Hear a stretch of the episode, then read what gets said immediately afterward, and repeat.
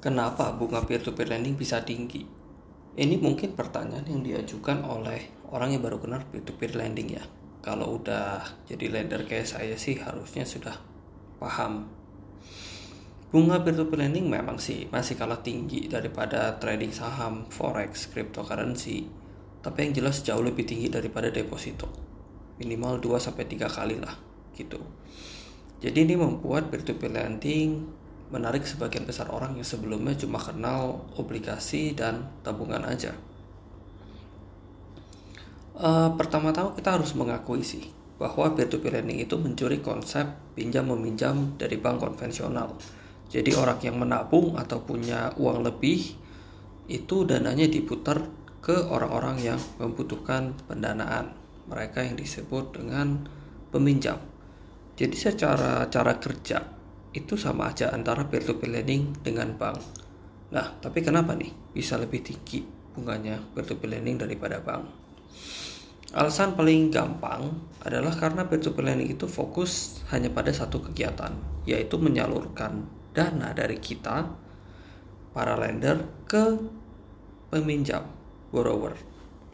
Mereka nggak fokus untuk membeli dan memasang ATM nggak fokus menyediakan server untuk internet banking, nggak melayani permintaan seperti pemindahan dana atau pertukaran mata uang, sehingga karyawan-karyawannya juga lebih sedikit daripada karyawan bank. Jadi semua kekurangan tersebut, semua ketidaklengkapan tersebut mengakibatkan biaya operasional yang lebih rendah buat peer-to-peer lending. Jadi, kalau biayanya lebih rendah, tentu bisa memberikan keuntungan lebih bagi kita para pendana peer-to-peer lending. Baik bank maupun peer-to-peer lending, mereka penghasilannya itu sama kok. Jadi, mereka misalnya memberikan kita bunga 12% sebagai pendana. Mereka memberikan bunga 18% buat si peminjam. 18 kurang 12 ada 6% selisih yang diambil oleh pihak bank. Nah, selisih ini kan harus dipotong oleh biaya operasional, harus bisa menghidupi bank ataupun peer-to-peer lending. Karena biaya operasional peer-to-peer lending lebih rendah, ya jadi dari 6% ini bisa di cashback lah sebagian ke lender. Lebih banyak yang bisa dialokasikan oleh penyelenggara atau penegah kepada kita dibandingkan bank. Kalau bank kan tadi biayanya banyak. Jadi dari 6% ini dia butuh lebih banyak lah. Misalnya 5%, 1% nah yang dikembalikan ke kita sebagai bunga. Kalau peer-to-peer lending mungkin hanya butuh 3%. 3% lagi dikasih ke kita. Analoginya sih sedikit seperti itu ya, gitu. Tapi bukan berarti peer-to-peer lending juga nggak punya biaya operasional sama sekali. Namanya perusahaan pasti perlu karyawan. Karyawan ada gajinya jadi biaya-biaya peer-to-peer lending itu biasanya untuk kegiatan analisa kredit, kredit scoring. Baik mau menggunakan AI maupun menggunakan tenaga manusia konvensional atau investasi machine learning, survei lokasi, lalu biaya server meskipun biaya servernya nggak semahal internet banking ya karena bikin website peer-to-peer lending juga tetap punya server Lalu ada juga biaya pengembangan apps, produk, fitur, itu semua ada di peer-to-peer lending. Dan bisa dibilang sebenarnya apa yang ada di peer-to-peer lending ini ada juga di bank gitu. Jadi memang bank itu biayanya dua kali lipat. Mereka melakukan apa yang dilakukan peer-to-peer lending dan juga hal-hal lainnya yang kayak tadi kita bahas ya.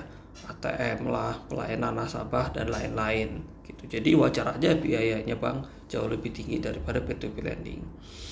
Itu alasan paling utama. Alasan kedua adalah uh, regulasi di peer-to-peer lending belum sematang di bank. Ini sebenarnya pedang bermata dua sih. Satu sisi memang memberikan fleksibilitas dan potensi pengembangan yang dahsyat buat para pemain peer-to-peer lending karena nggak kebentur aturan sana, nggak kebentur aturan sini. Tapi regulasi yang setengah matang ini juga berarti adanya risiko yang lebih tinggi yang dihadapi kita sebagai pemilik dana lender.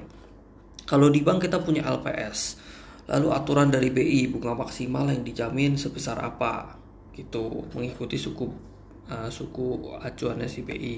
Nah kalau di peer to tidak ada aturan seperti ini. Mau bunga lebih tinggi boleh, gitu mau borrowernya seperti apa boleh gitu lah risikonya lebih tinggi yang menanggung siapa ya kita sebagai pemilik dana gitu untungnya sih beberapa peer-to-peer lending sudah berinovasi dengan melakukan mitigasi risiko misalnya bekerja sama dengan asuransi kredit atau menggunakan dana provisi atau menggunakan pencairan agunan sehingga risiko kita juga lebih terbatasi gitu.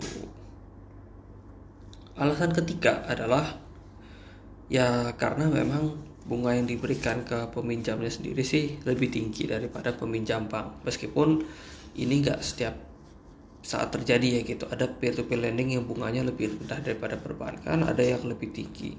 Tapi ini adalah hukum alam gitu bahwa apa yang kita terima itu merefleksikan tingkat risikonya. Kalau kita menerima retur lebih tinggi berarti risiko juga lebih tinggi dan risiko lebih tinggi itu digambarkan oleh kualitas borrowernya gitu. Borrower yang risikonya lebih tinggi tentu dikenakan bunga lebih tinggi juga oleh si penyelenggara. Jadi itulah tiga alasan kenapa peer-to-peer lending bunganya bisa lebih tinggi daripada perbankan. Satu operasional mereka lebih rendah biayanya sehingga selisih bunga borrower dan lender lebih banyak bisa dialokasikan oleh penyelenggara kepada pemilik dana. Kedua, regulasinya masih setengah matang, belum banyak yang membatasi ruang gerak. Dan ketiga, bahwa memang bunga yang diberikan oleh penyelenggara peer-to-peer lending ke borrower cenderung lebih tinggi.